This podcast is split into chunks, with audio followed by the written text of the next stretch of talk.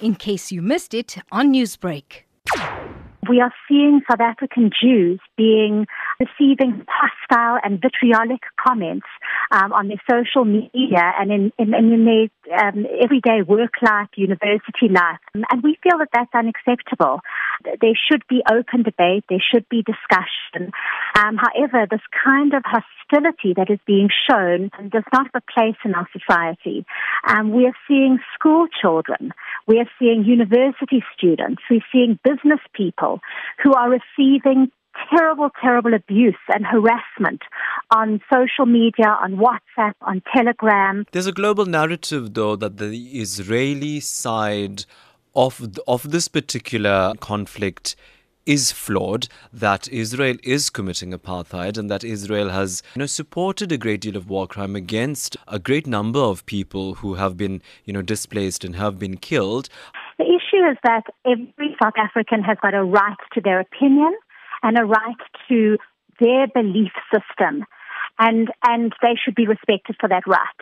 And if they believe that Israel has got a right to exist and a right to defend itself and defend its civilians, we have to respect that right.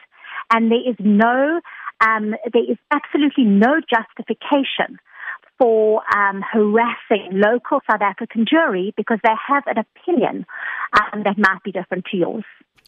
What do you then make of the view coming through from the South African government itself and various other political parties in South Africa that have clearly taken a stance on the matter and have said that Israel is wrong? We find it incredibly uh, regrettable that the South African government at no stage has acknowledged that there was any culpability from um, Hamas and from the people in Gaza who were who sent over 4,000 rockets towards civilian populations. Yeah, and then where do you draw the line then between expressing your opinion, you know, as the Israeli community and harassment? Because many say what Israel is speaking of in terms of the solution going forward is actually regressive.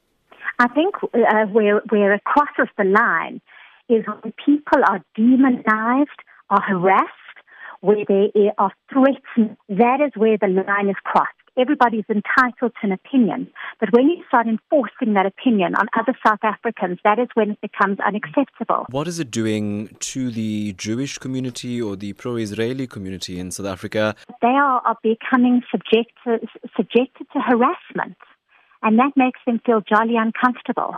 Newsbreak, Lotus FM, powered by SABC News.